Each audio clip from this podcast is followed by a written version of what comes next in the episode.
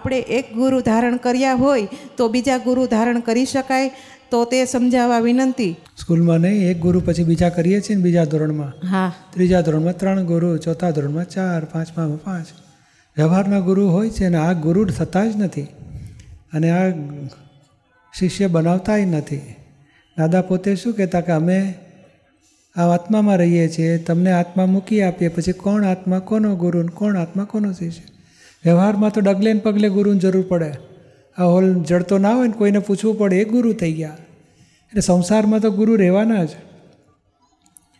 અને ધર્મમાંય ગુરુ રહેવાના. એ સંસારમાં સારું શું, ખરાબ શું, હિત, અહિત, શુભ અશુભની સમજણ પાડે.